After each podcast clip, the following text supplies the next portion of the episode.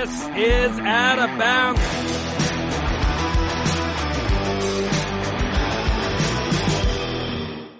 This is Out of Bounds, and we are back doing our thing. The crew is back together. Oh, goodness. I always come with props. You know yeah, this. I see that, Mia O'Brien. How are you? Good to have you back. How was your week? Yes, I, I had a tremendous week. A uh, little the long weekend trip to Savannah last week. I know as a fellow office aficionado, you know how to say it with molasses in your mouth, Jon. Um, only said that about eighteen thousand times last weekend, and then uh, had as what many are calling the G Unit, the grandparents in town this past weekend. So uh, yeah, it's been a busy, busy time of the year, but uh, looking forward to obviously out of bounds each and every Monday evening, uh, but also the Players Championship coming to Jacksonville and uh, and then getting my tonsils out at the end of March. So we got Oh, an exciting happening. few weeks to come. Oh, it's I think happening. that might be the first thing ever to shut you up, Mia O'Brien. You know, um, I will tell you this: the whiteboard has been purchased. Um, Oh, I just hope that I remember to use it. Uh, I also um, sent my dues in for my intramural volleyball team today. Um, and while the first game is a week after surgery, uh, and so technically I'll be able to move but not talk. Uh, yeah, it's been recommended I, I don't don't play the first. game. Yeah, I wouldn't. I wouldn't do that. I had my tonsils taken out when I was in second grade, and I think it was a little different then, but still. Did find out fun facts that when my mother was upset about me getting my tonsils out at age 30, uh, my great grandfather got his out at 45. Discovered go. that this weekend. So, you know, like the more you know. And, you know, he was in pain for three weeks, but I'm also 15 years younger, and uh, modern medicine has progressed in the last uh, 70 hope so. years. I would hope that it has. We'll be talking about Savannah on this episode of Out of Bounds, among many other things. Special thanks to Mark Spillane last week for filling in. That was Our super fun dog. having Mark uh, and I get a chance to reunite for the first time in eight years on air. So thank you to him. And we are rocking and rolling on this week's edition. Mia, you were gone last week, so why don't you give us a little opening toast on this week's edition? Oh, absolutely, Jon. I would like to give this opening toast to the greatest time of the year, um, outside of the month of October, which I believe firmly is the greatest month in the calendar year, not because of my birthday, but because of all the sports, the sports that are going on. Uh, I truly believe that there is something magical about March Madness, about college baseball, college softball, the weather this time of year in the state of Florida, uh, the Florida golf swing. You get a little bit of everything with the NFL free agency opening up. It's awesome to come in like a lion, leave like a lamb. And as you will find out in the duration of today's show, I am a big fan of buzzer beaters and I like to sing Celine Dion to them. And we will be singing lots of Celine Dion these next few weeks. So let's get it popping, brother. There it is. Mm-hmm. And I am also drinking kombucha for a fourth straight week in preparation for popping said bottles in preparation for all the March madness. No J Lo diet this year.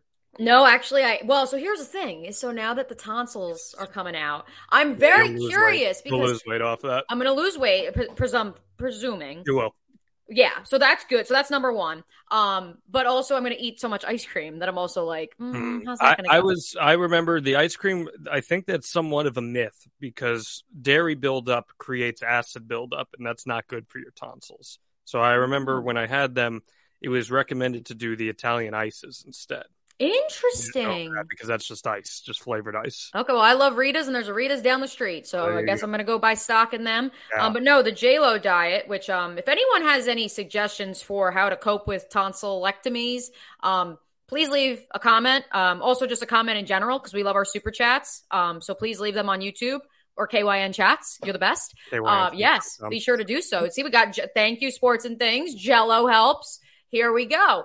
Um, we appreciate all those comments and more. But yes, so the JLo diet, if you want more information on that, uh, folks, it is no caffeine, no sugar, no alcohol, no carbs for 10 days. Wow. Uh, I did it three times in the summer of 2019 uh, successfully ahead of weddings. It's kind of like a an intenser version of keto. Um, and I do have several weddings this summer or and then into the fall. So yes, I will be doing it again at some point, Jon. So Get on my level on that one, but uh, I could tell you, you, one- love listen, you and your your your chefer mastery, like maybe I should have you flying in to like cook for me because I can eat meat. Absolutely. Well, I could tell you someone that was cooking, Cooking? last night. Who was it, Mia O'Brien? It was Dame Lillard. Uh 71 points. Unbelievable. Yeah, I mean he had what 45 in the first half? Unbelievable. Yeah. He, he We're had gonna see more someone- than 400 feet worth of shots that he made last night. Yeah. I yeah. So okay, so our question on our rundown is phrased as this. Um, we've seen two 71 point performances alone. The regular season has a month and a half still to go in the NBA this season. How close will someone come to Wilt Chamberlain's record realistically with how today's game is played, which moreover, will we see a 100 point performance in the near future, Jon Alba? I'll tell you, man, where it is a shooters friendly league and where there's more emphasis put on the three point shot, I don't think we've ever been closer to something like this happening. Obviously, Kobe got into the 80s. We know that. So did And- Devin Booker. Or he got Uh, 70. He got yeah, 70. He was, in the 70s. he was in the 70s. Uh, we know that Kobe got into the 80s. That was 20 years ago, nearly, which is terrifying, as is the fact that that was nearly 20 years ago. But uh, I do think that we are on the verge of someone is going to break through and get close to that iconic 100 figure. Is anyone ever going to score 100 points?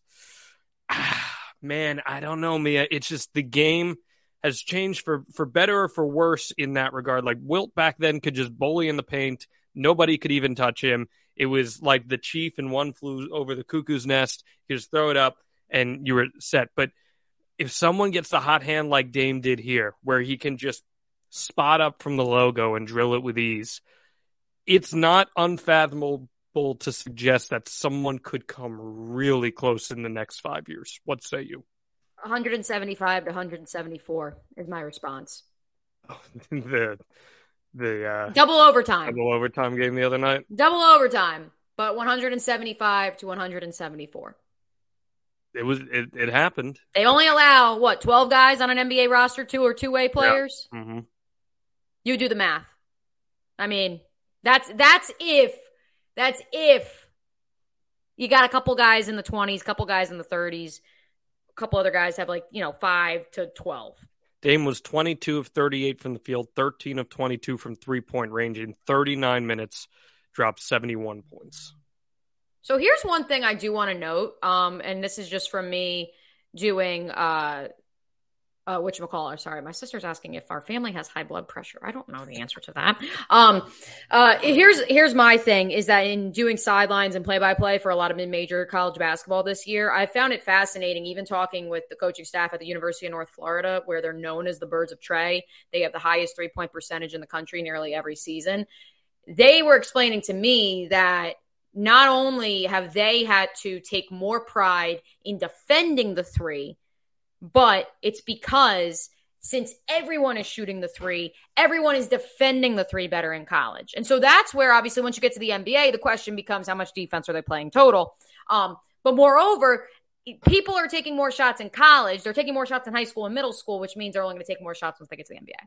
Sure. I, I'll tell you what, I watched a lot of NBA this past weekend. I saw a lot of great defense in the NBA this past weekend, even with some of these scores. The I- Knicks game, right?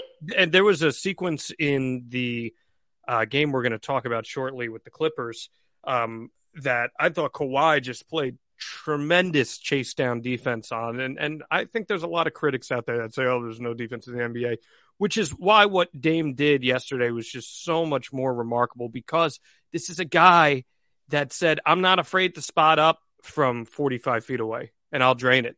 That's his game. That's what this guy can do. And if that's what Damian Lillard is capable of doing, who after last night I looked at a 97% uh, chance at induction in the Pro Basketball Hall of Fame.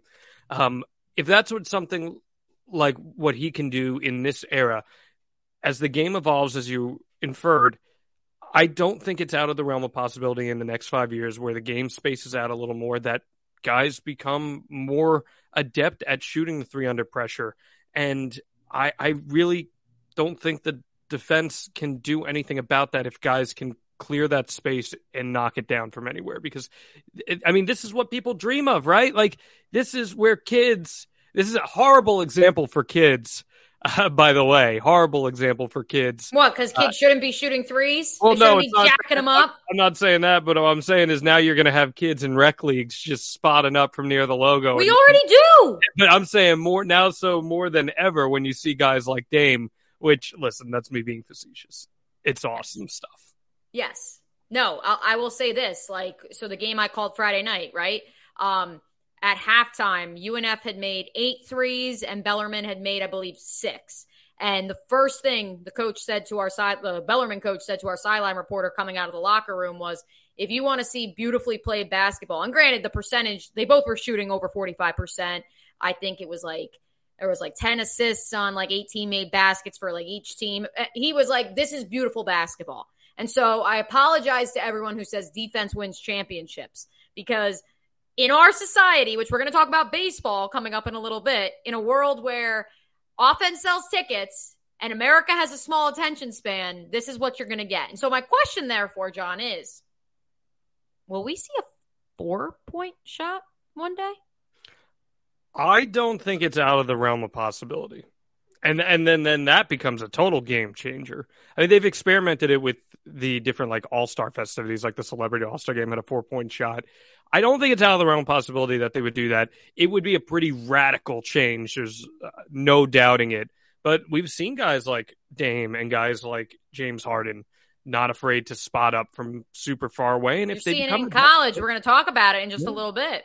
if they become adept at it, then uh, hey, um, I'm I'm open to getting creative. I think we are going to come close to 100 points by somebody. I don't know if someone's ever going to get to 100, but I do think that someone will just be so absurdly dominant that I think this will be something we'll have to check back in in a decade. But I think within the next 10 years, someone will get to 90. I really do believe that. And here's my question, um, especially with all this debate, at least on my show on XL Primetime, when LeBron surpassed Kareem Abdul Jabbar and the discussion of who is the greatest of all time, who is the greatest scorer. Um, how will those players that played in the two point and the three point shot era be viewed? I mean, you can't hold anything against them. You know, it's Because we're already seeing that. Because like there's a there's a contingent that says, well, Kareem did it with only com- like how many threes did he make in his life? I also like 33. I also I also have people in my Twitter mentions every single week telling me LeBron James isn't the top 10 player of all time and I just But I also have people who try to say that that there's this notion that you know Michael Jordan is undoubtedly better than LeBron. we could go I know it, it's a debate that on- everyone wants to have. I You- get it. Listen, it's you good can let us content. know, guys. Leave us that super chat. Let us know. We're, we'll always be willing to uh, revisit that one. But I do want to keep moving on here because Yeah. there was a, a. We talk about the weird, wacky, and wild here on Out of Bounds. Uh, there, this was a, a very weird weekend. I was so Yeah. sad it didn't count. Eh, Well, so there were a couple of these. Look, we love a good buzzer beater in sports, right? Those are always great, great Yes. dramatics. Joel Embiid's having like one of the best seasons of any big man ever. He's been unbelievable this year. And Which these- we could say the last few years, and then also there's the dude out in Denver named Nikola Jokic Yeah, too. So too. Uh, but the Sixers were trailing the Celtics by three as time was about to expire. And after Embiid- Jayson Tatum made a three with 1.5 He did. left, Embiid throws up the 70 foot heave and it goes in. Would have tied the game. Instead, it's a three point loss after, as you can see in that image, just a fraction of a second too late. And then last night, Paul George had the same thing happen for him after he nailed a half court shot for the Clippers against the Nuggets. But just after the buzzer, had that gone down, LA would not have lost in overtime. They would have won the game. Uh, as your boy, I know you love the brand, Jon Rothstein would say the epitome of brutality. this Uh, is March. but uh, I know you're you're trying to take a more optimistic look at the buzzer beaters this week, aren't you? I love them. I love them. I wish the Joel Embiid one counted because it literally was a shot put. It was amazing. Um, I, that's a four point play. I'm, I'm teeing you up on an opportunity to talk about Iowa women's basketball. You Go are. ahead. I was going to go. you- I'm I'm segueing. Go ahead. Go ahead. I'm segueing. Oh, I want to thank my good friend JP Acosta of SB Nation, who went through unbiased because he went to Northwestern and FAU, and he ranked the best buzzer beaters of the weekend. And guess what number one was, Jon? Iowa women's basketball. It was indeed Caitlin Clark, and it was fantastic. If you haven't seen it, folks, you should go see it. And it brings up a larger discussion that I brought up on XL Primetime today, and I will also bring up here. Um, but first and foremost, why on earth would you allow the best player in the country who's averaging 28 points per game? And I know the defender from Indiana slipped. Why would you allow her to get the ball even if there's 1.5 seconds left on the clock? Bad defense. Everyone in the arena knew Bad she was getting the bad ball. Coaching. Right, she slipped. She sl- and and you know, and then they were like, "Oh, well, she traveled with it." The funny part is, and this is the bigger question, and then we'll get back to buzzer beaters. I Want to bring up with you is the only reason that Iowa was in the situation it was they missed the would-be go-ahead shot with 4.8 seconds left. Monika Czinano did. Indiana gets the ball back.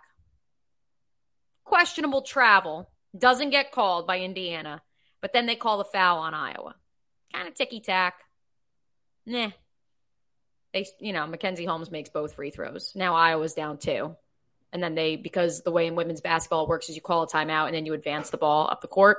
Um, they advance the ball, and on the inbound, Caitlin Clark, Clark catches it off off the angle.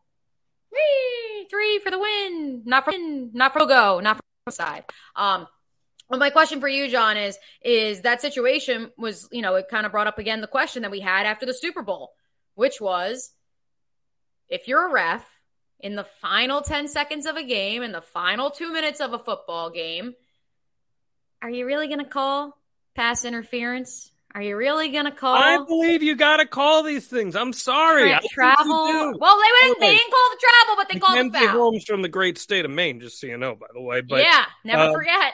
but I look, I think you got to call it because I think you come under more heat for a referee not doing their job versus doing their job.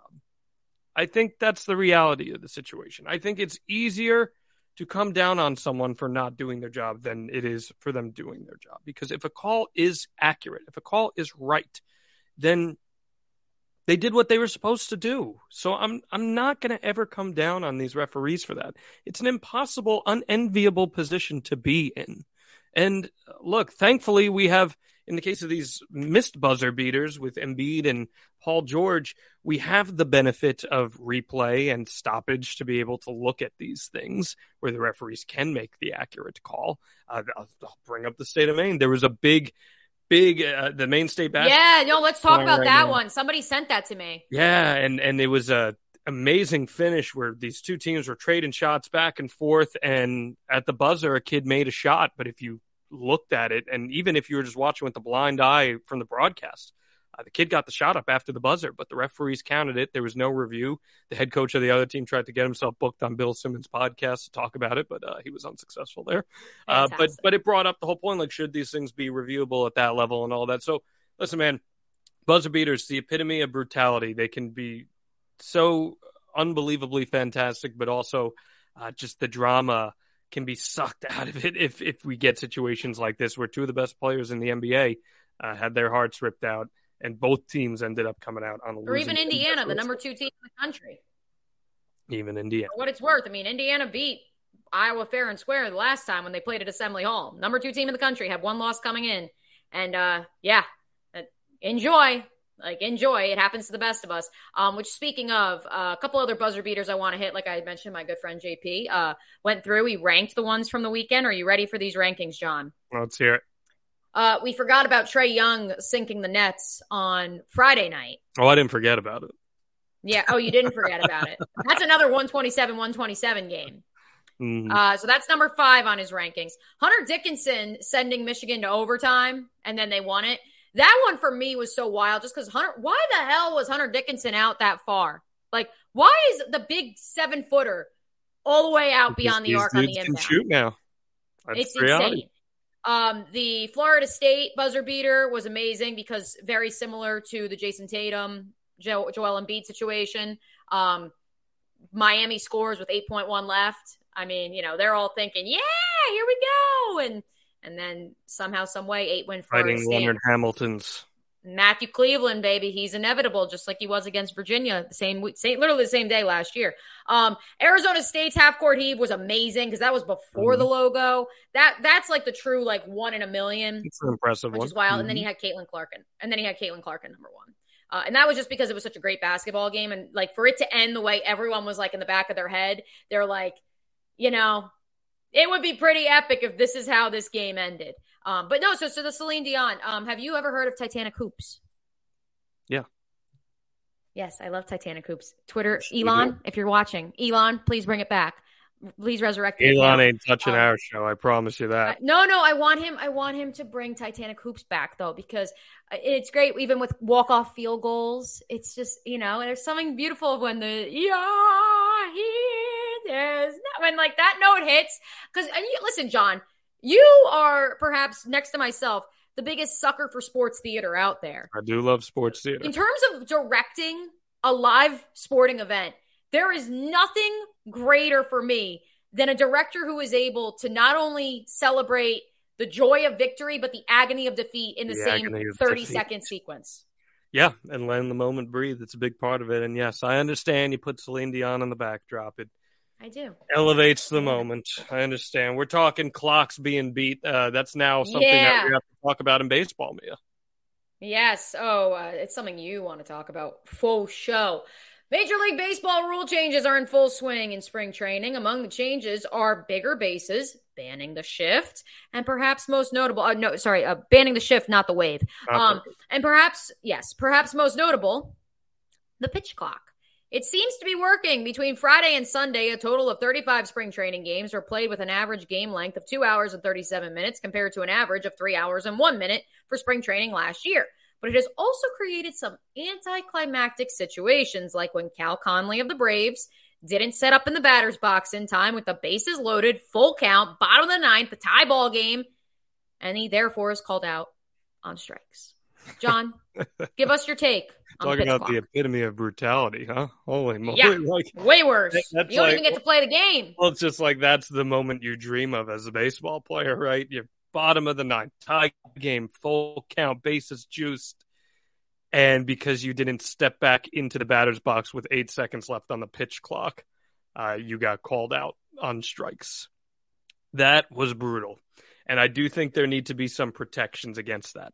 With that said, I am all about the pitch clock. I think that, and, and this is coming from a baseball purist. I got the 98 Yankees right there above me. Uh, as as a baseball purist, I love a good long game. I do, but a two and a half hour digestible baseball game really makes the viewing experience much more desirable, does it not? Just even losing that half hour can make such a big. And there were some games that were done in like two hours and fifteen minutes this past week, like a little more than the average length of an NBA game, which is just awesome. Get these things done out of the way, especially spring training where there's no stakes whatsoever. They're going to have to get used to it in spring training. That's why you're rolling it out right now and trying to get people uh, in the habit of stepping up. But what I have found is that, and from watching a lot of games this past weekend, most pitchers are adapting pretty well to it, and it's speeding up the pace at a desirable uh, pace. It's speeding up the pace at a desirable length, I should say, rather. And uh, yeah, I'm, I'm all about this, Mia. What, what about you? Yeah, I mean, I'm all about it because I understand what the American people's attention span currently resides at, um, which is little to none. Um, I mean, just look at you know the nature of when you scroll through Instagram or TikTok. I mean, you know, within the first four seconds, if it hasn't captivated your yeah. attention, on to the next scrolling one. past it. Mm-hmm. It's something that, as a content creator, I struggle with every day. And while it's a little bit different when it's a live sporting event, at the end of the day, you're future depends on attracting the younger generation. And while there's hundreds, thousands, millions of young boys playing little league and young girls playing softball, I, I mean, the, the thing is, is I think there's a, there's, and again, I don't want to speak for everybody, but I feel like there's this portion of the next generation that likes genuinely playing the sport, mm-hmm. but do they like following the sport? Will they sit down and watch a full baseball game versus they're just going to watch the highlights? Like that, that's that. I've heard that from a lot of people that yeah. that's how kids watch the NBA. People, I think a lot of people look at baseball as like a I can do other things while I watch it sport, and that is part of the appeal in watching baseball. But I also recognize where it's part of the I'm going to go change the channel element, and I think that by having the pitch clock there, you're making sure that players are not BSing. Someone posted a great video that showed an at bat from the 2016 uh, NL playoffs with uh, Jose Altuve hitting a inside the park home run in the corner. So it was this really slow at bat with Jose Altuve in the corner. And it was like, count how many inside the park home runs Jose Altuve hits before a pitch is thrown in this at bat. And he hit seven before the pitch was even thrown. So there, there were legitimate problems that were also slowing down the broadcast too. And that's, that's a really bad thing. I want to see more broadcast presentations improve with the pitch clock. I don't like it being a giant square in the bottom of the corner. It's very distracting. I think you need to incorporate that, like how the NFL has incorporated that into score bugs uh, with a play clock. Uh, but I do like this a lot. I think it's something we'll get used to. I'm not really all that concerned. You just have to have some protection so that you don't have situations like what we saw in that uh, spring training game where the, the game ended in the bottom of the ninth because you can have ties in spring training. Uh, but one thing I do want to ask you, Mia, on top of this is the runner, the runner, the extra runner on base in extra innings. Well, I mean, we know that that's a permanent rule going forward, and the runner on second base was put in to speed up the games. Why do we need that now if we're speeding up the games at an accelerated? I mean, we dropped in one weekend, we dropped 30 minutes on average off these games.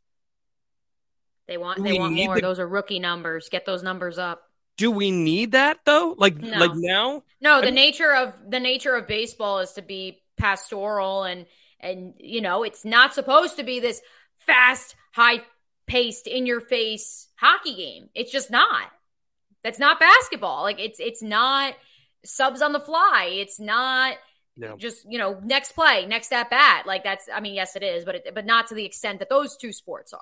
It's just not. And the funny part is, is like we complain with football about, oh, there's too many TV timeouts, too many commercials. But the reality is that people keep watching it. Well, and there's a finite time limit to a football game. You know when a football game is going to end. And look, baseball doesn't have that. But I just get bothered because this extra inning rule was done solely for the purpose of speeding up the game. And now we've already found a solution that is going to speed up the game massively. And I, again, I go back to it.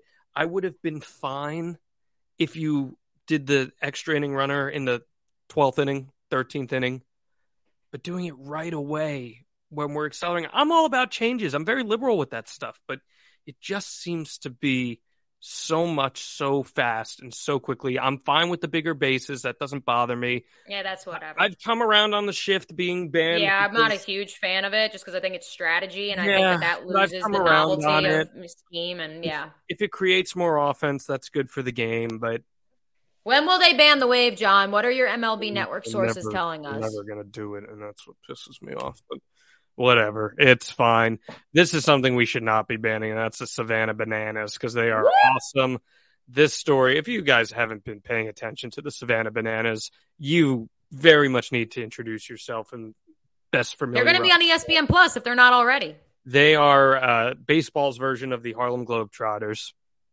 They do dances, they do stunts, including this one that has captivated the internet in the last few days. This is outfielder David Meadows. And what he introduced recently were backflip catches. So he does a backflip as the ball is about to land. And you can see there with his glove out, he's catching the ball like that. This has to be one of the most visually impressive athletic feats I think I've ever seen. Where does it stand for you, Mia? Because I don't think it can be choreographed. How do you know the ball is going to be hit exactly no. in that direction at that exact point? You don't.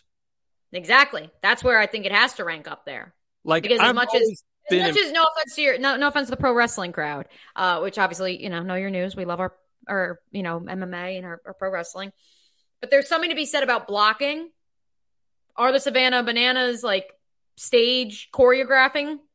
Yes, I think to some extent they are. I don't know if they're choreographing the entire game like the Harlem Globetrotters, because the trajectory of a baseball to go at exactly that length at that time and for him to do the flip at a certain time. I mean, that's some circus meets sports level. I don't even know what type of wizardry. Yeah.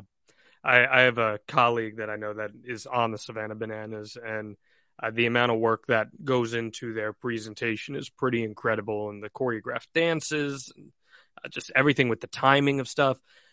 They had, they had one where they're doing a whole dance routine, and the guy just fires strike three, like right after it, and like, like you can't make that up. Like, what if a guy fouls off a ball? You know, like you can't control that stuff. So it, it is really down to a science for them. It's unbelievably impressive. This is incredible because, like you said, the, the Harlem Globetrotters, there is a pretty high degree of choreographing the game, but still, at the end of the day, they got to make the shots, right? Like you, you can't mm-hmm. just get by off spinning a ball alone. Uh, in this, you're camping under a fly ball. If you screw up, the whole mystique of the stunt is gone. It's over. That's what people are paying to see you do. I, I've always been impressed by when hockey players drag the puck up in the air and place it back behind the net. Uh, you know, mm-hmm. like if they're coming from behind the net, we've seen that goal a few times in hockey. It was that famous Michigan title win, I believe, that had that. Um, yeah, but I think this is right up there among the most impressive things I've ever seen in a sporting event. And I'm being so serious about that. I don't think I'm being overreactive in suggesting that. No, and I think that there's also a larger conversation to be had as someone who worked in independent baseball for my first internship, my summer after freshman year, and who's covered minor league baseball my last two jobs, three jobs, I guess, technically. Um, the Savannah Bananas were a minor league team, and they were on the brink of financial collapse then they were an independent team. And, you know, what, where do you go from there? And having worked for an independent team and knowing that that independent team plays 12 miles away from the New York Mets and the New York Yankees in northern New Jersey, drawing fans is difficult, yeah. even if it's affordable. They're family selling out every night, four or five thousand fans in a market. Correct in a market and, like and they're on the road, and they've taken it on the road. No, they take it because the demand is so high. Mm-hmm. Um, here's the thing is like in a market like Jacksonville or even like a market like Cedar Rapids for what it's worth where I previously was like because there isn't a major league team for miles and because the affiliate of that team is relative proximity you know, with the jumbo shrimp in Jacksonville being the Miami Marlins AAA affiliate and with the Cedar Rapids Kernels being the single A of the Minnesota Twins you get a little bit of like oh I'm a Twins fan I want to see this young up and coming kid. Um but moreover it's as a family, we love baseball and we don't want to drive all the way to Minneapolis and spend all this money, and therefore it's affordable. In Savannah, like in theory, you know, you're three and a half hours from Atlanta, you're two and a half hours from, you know, Jacksonville, who doesn't have a major league team. But like the fact that they said, listen, like we understand our lane and we're just gonna lean into the bit. Mm-hmm. I think it is so revolutionary and mm-hmm. I think it deserves all the praise and way more notoriety than it's getting for what they've done. I agree. Financially I speaking and economically speaking. I think they're well on their way to that. When you can take your brand on tour, you're on to something good there. And uh, you're going to be around for a long time. Unfortunately, somebody that may not be Carson Wentz. Oh my goodness, Jon. I still can't believe this one. The Washington Commanders released former number two overall pick Carson Wentz, clearing nearly $30 million in cap space as a result. Many have speculated this could be the end of the line for Wentz as a starting quarterback. You don't say. Maybe in the game at all. Maybe he should be looking at the USFL or the XFL. Jon, where does he rank on all time bust lists given his background out of North Dakota State? It was a big risk, no doubt, taking him out of North Dakota State. And, you know, you're when you're. He was an MVP candidate, by the way, his second year in the oh, league. So, so here's what I want to bring up. I, I've seen this conversation a lot all day long of uh, look at like all time bust in Carson Wentz, and I just don't think you can say somebody that played a vital part in a Super Bowl run and almost won an MVP and made a Pro Bowl. I just don't think you can call them an all time bust. I don't think that's a fair. Do you think he got the yips or got some no, sort of mental? He had that horrible injury when, with Philadelphia that his com- career dramatically went on a slope after that. And because these injuries are very real. I mean, the dude had a head to head hit, a helmet to helmet hit that drove him into the turf. He beat up his body, he beat up his head. Tore his ACL. Tore his ACL. These are real injuries that affect players and not just physically, but mentally as well. Oh, They're oh, yeah. Very hard to bounce back from. So, you know, it's fun to make the jabs at Carson Wentz because he's somebody who shouldn't have been in the show in the first place, according to some people. No, because yeah, like that, I don't. Yeah, that and and I don't think it's fair. He was an MVP candidate. Everything was going his way, and you can say it was the team around him all you want, but at the end of the day, he's the quarterback. If he doesn't get the ball out, if he's not risking his body the way he is, They don't score touchdowns. Their leading receiver was Zach Ertz. Their best wide mm-hmm. receiver was an aging Alshon Jeffery. Mm-hmm. Yes, Doug Pederson is a wizard. I can say that because now I work with him almost daily. But the fact of the matter is, is Carson Wentz was a good quarterback. Yeah. My issue, and again, and this this is where I think it all went awry. I agree with you. I think his body, you know, was just it's beat it's up right changed. now, and that's changed his body. But I think mentally, he was not able to withstand the pressure of coming back from the injury, and moreover, everything else that followed.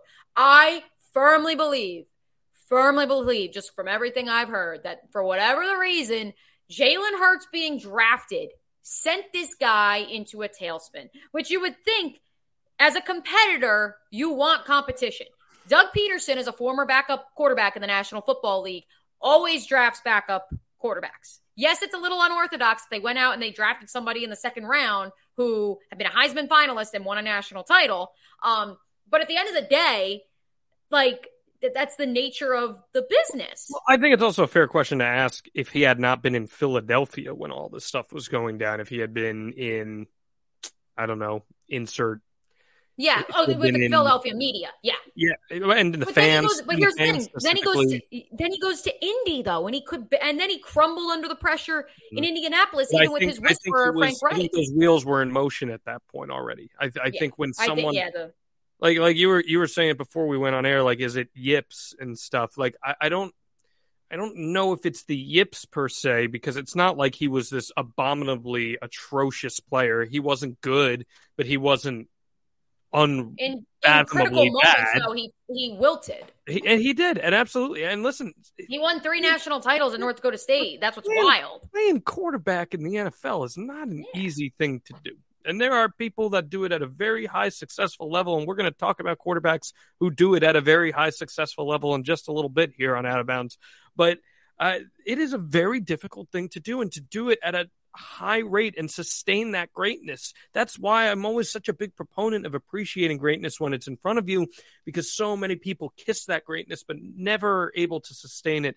Carson Wentz to me is a guy who was a really good football player at one period of time. He suffered a really bad injury that set him back mentally, it set him back physically, and he unfortunately was just never able to overcome it. Is he an all time bust? No, I don't think he's an all time bust. Is he somewhat of a bust? Yeah, he's somewhat of a bust. He's a number two is overall. it a Greek player. tragedy? Yes, it's a Greek tragedy, but it's not a bust. Yeah, I, I mean, you know, and not to mention the poor, poor man. But they got a Super Bowl out of him. They got a Super Bowl out of him. That's, I mean, that's the bottom line. Like, can you really call someone an all time bust if you got a Super Bowl? He didn't play in the Super Bowl, but he helped get Philly to that point. Yeah, no offense, Nick Foles, you wouldn't have gotten him that far. Right. Um, so... but no, I, I think the other thing too is your your psyche is ruined, and now you have to go hang out with Jim Irsay.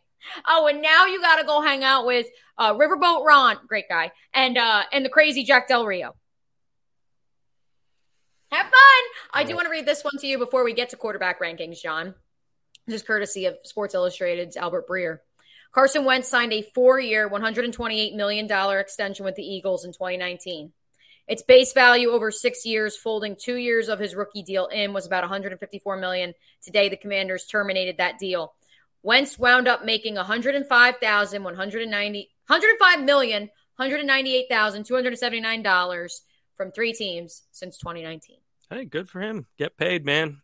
If you his body. What would you do with 105 million? It, I have a lot of things that I do, but his his body got beat up and his mind got beat up, and that's something that he may never get back. So at least get your money while you can. And again, we're going to talk about that in just a minute here. But before we do, we want to stay with the Commanders because uh, this is the pettiest man in football history right here. Yeah, that's true. Carson Wentz had to deal with him too. Uh, that is Dan Snyder, owner of the Washington Commanders. Uh, he's been exploring a sale of Washington. Many believe brought on by pressure from fellow owners. Uh, he's reportedly blocking a bid from Jeff Bezos to buy the team that he, because he has believed that for nearly a decade, the Bezos owned Washington Post has been trying to oust him from the NFL. A good old fashioned billionaire quarrel here, Mia O'Brien. Uh, do you think that someone can try to step in and change this? Would Bezos in the NFL be a good idea? Is this all theatrics? What's your takeaway on this at the end of the day here? Mm. Dan Snyder's a bad human being. he can't talk about anybody else being a bad human being. Scene. Listen, I'm not going to deny that given all of the allegations and lawsuits that have been thrown his way.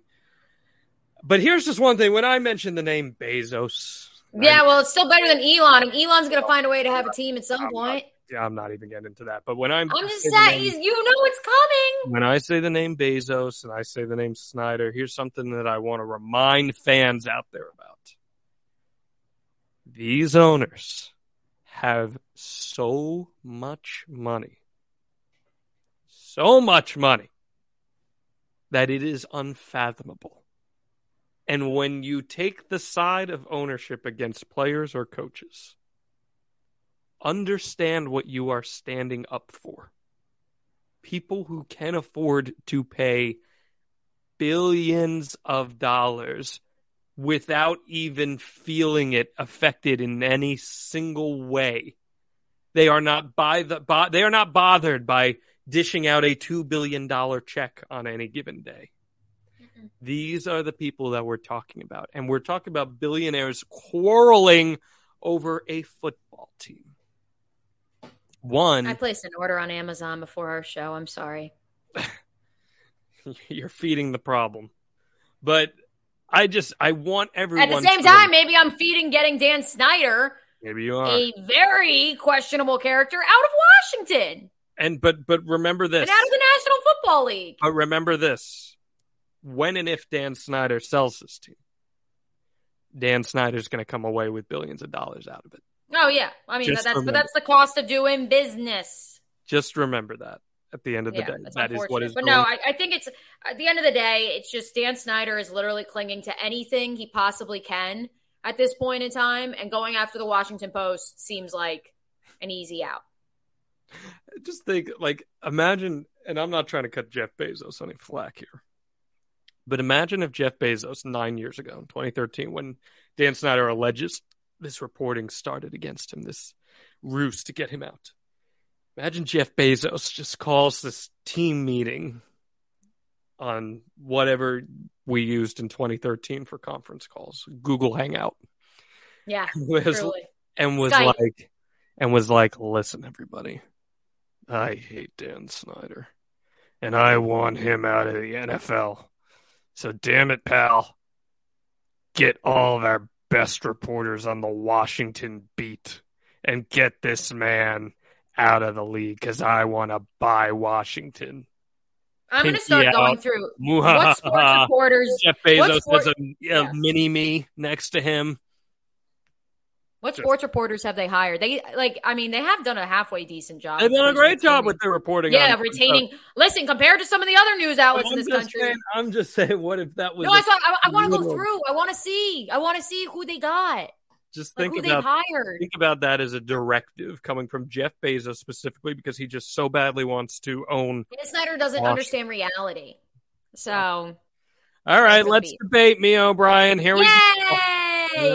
Friend of the program, Dov Kleiman posted a hypothetical.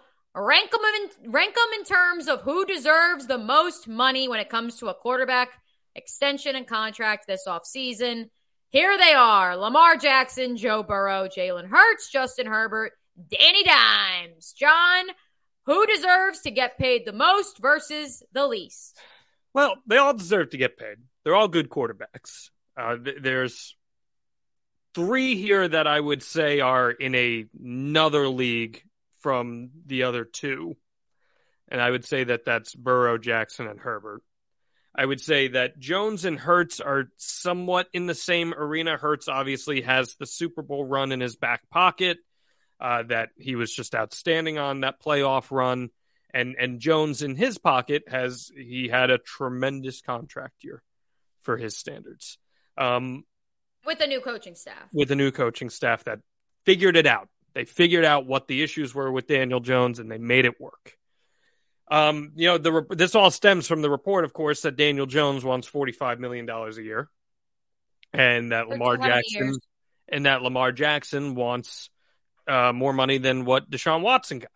Which, first off, I'll say this: Lamar Jackson should make more money than what Deshaun Watson got, but Deshaun Watson also shouldn't be getting the amount of money that he's getting.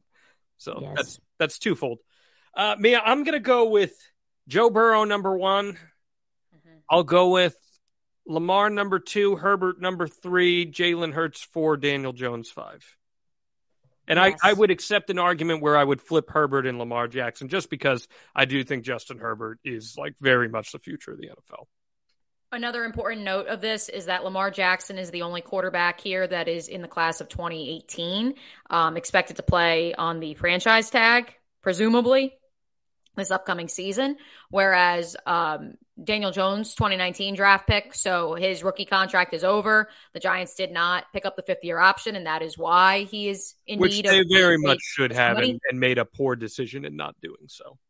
Yeah, because at least it would have been more affordable than what they may have to pay him now. And then, of course, Jalen Hurts in the class of 2020, along with Joe Burrow and Justin Herbert. And so, uh, in terms of dollars and cents, I will say this. I think Burrow, and this is getting in the weeds maybe a little bit, like Lamar needs to be paid. Lamar is, though, coming off of a year in which he only appeared in 12 games Yeah, he- he and got he's hurt. missed he's missed three to four games per year each of the last three seasons.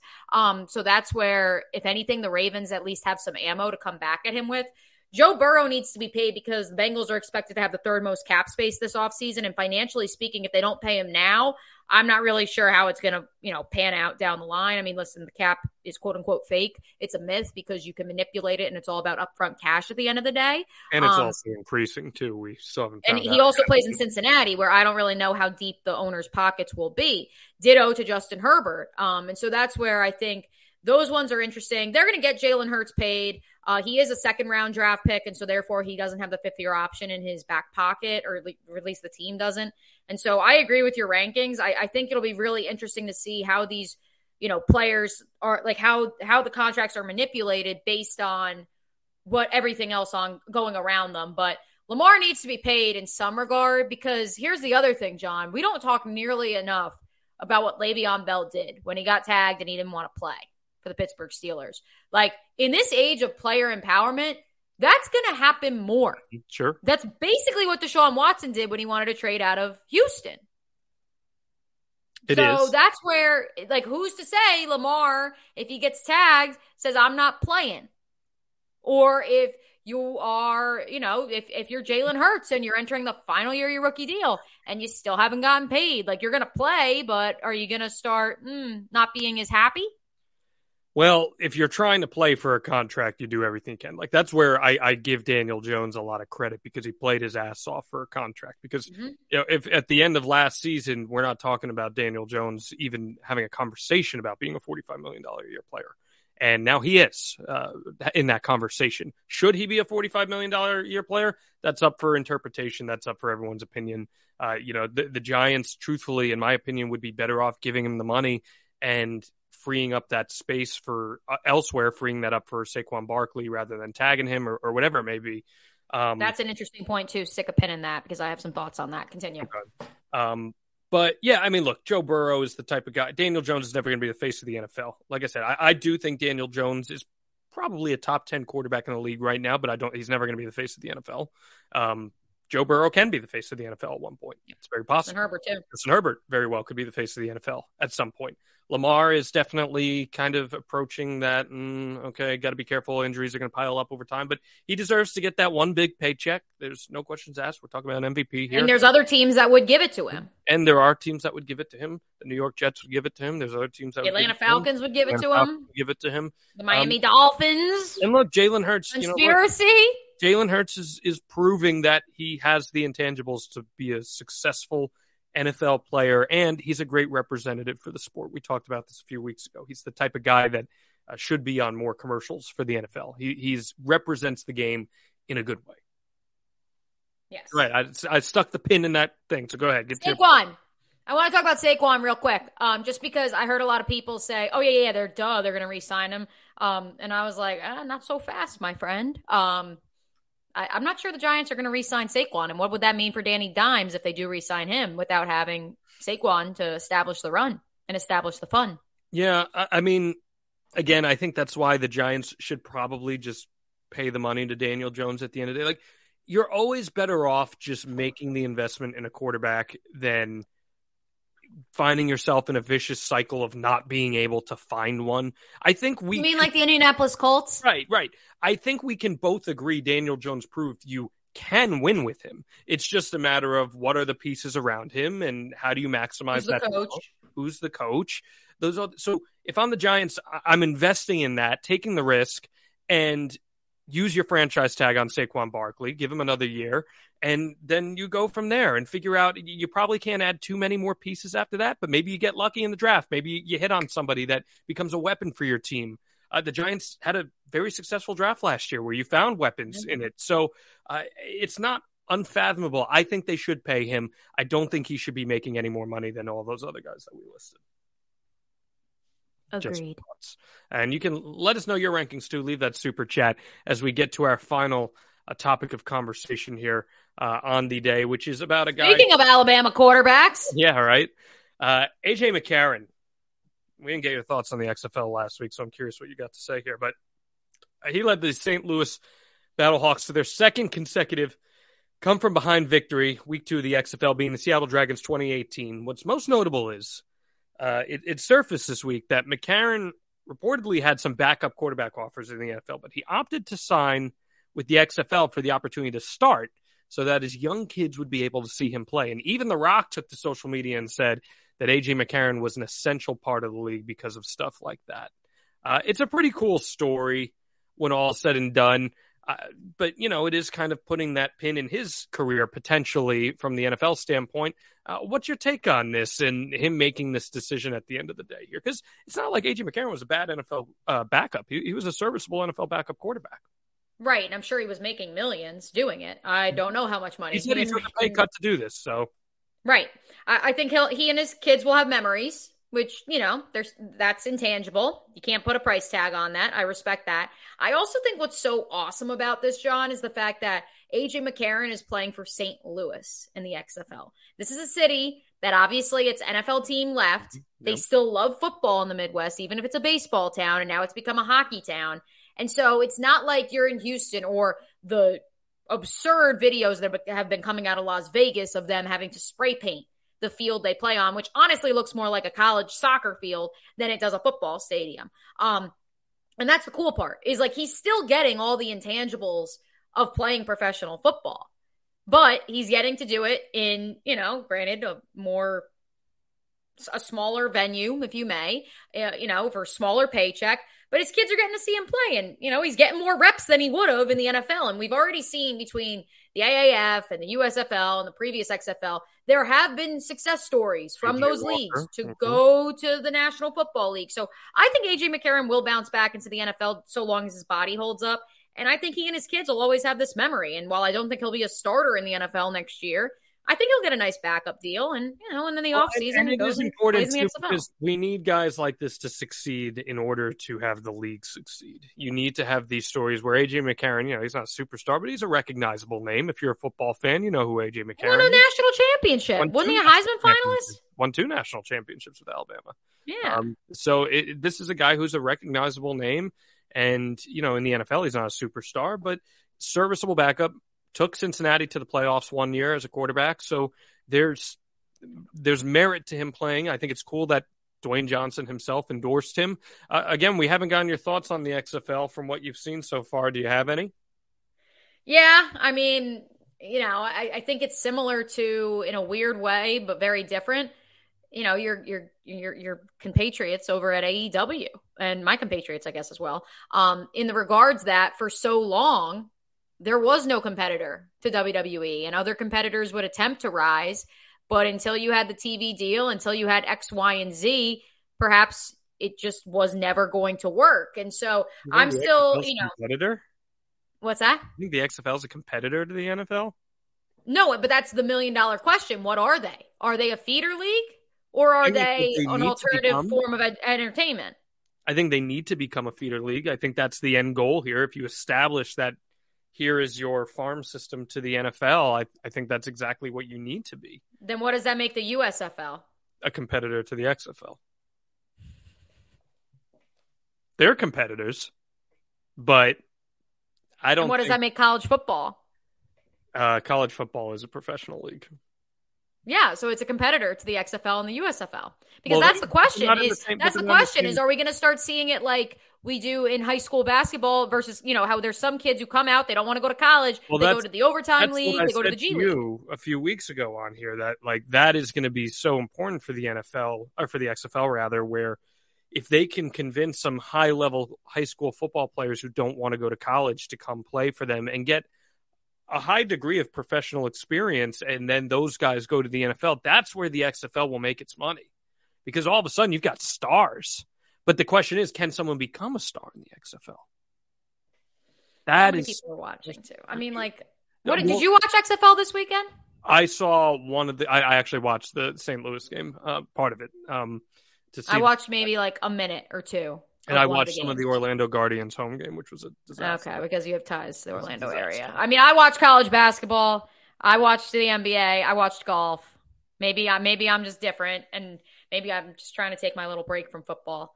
But I, like, I it's cool. Like, I think it's awesome that there's you know I think just like the overtime and the G League, you're giving another opportunity. We do see success stories. Everybody loves an underdog story. Um, but it's not like I'm gonna oh I gotta watch the Guardians tonight. You know. I'm not sure that's ever going to be reached. I get it. This has been out of bounds. Another week in the books here. Of course. Anyway, we'll be back with you next Monday here on Know Your News. Make sure you're subscribed Monday, 6 p.m. Eastern Standard Time. She's Mia O'Brien. I'm Jon Alba. We will see you next time. Roses are red, violets are blue. I click the subscribe button. You really should too. If you like videos about real news stories that are funny, stupid, or weird, subscribe now